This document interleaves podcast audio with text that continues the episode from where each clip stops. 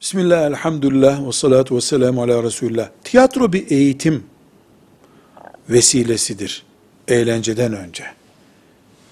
Tiyatroyu İslam adına eğitim için kullanabiliriz. Bir sakıncası yok. Ama özellikle peygamberler, ashab-ı kiram, melekler gibi bizim için değerli isimler tiyatro konusu olmayacak. İki, mukaddesatımıza ait şeyler, eğlence konusu yapılmayacak.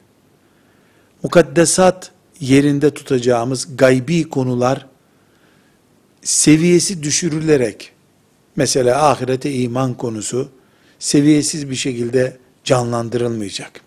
Ve üçüncü olarak da yalan, gıybet, iftira, müminlerin onurunu kırma, bir mümini rencide etme gibi ayrıntılar ihtiva etmeyecek.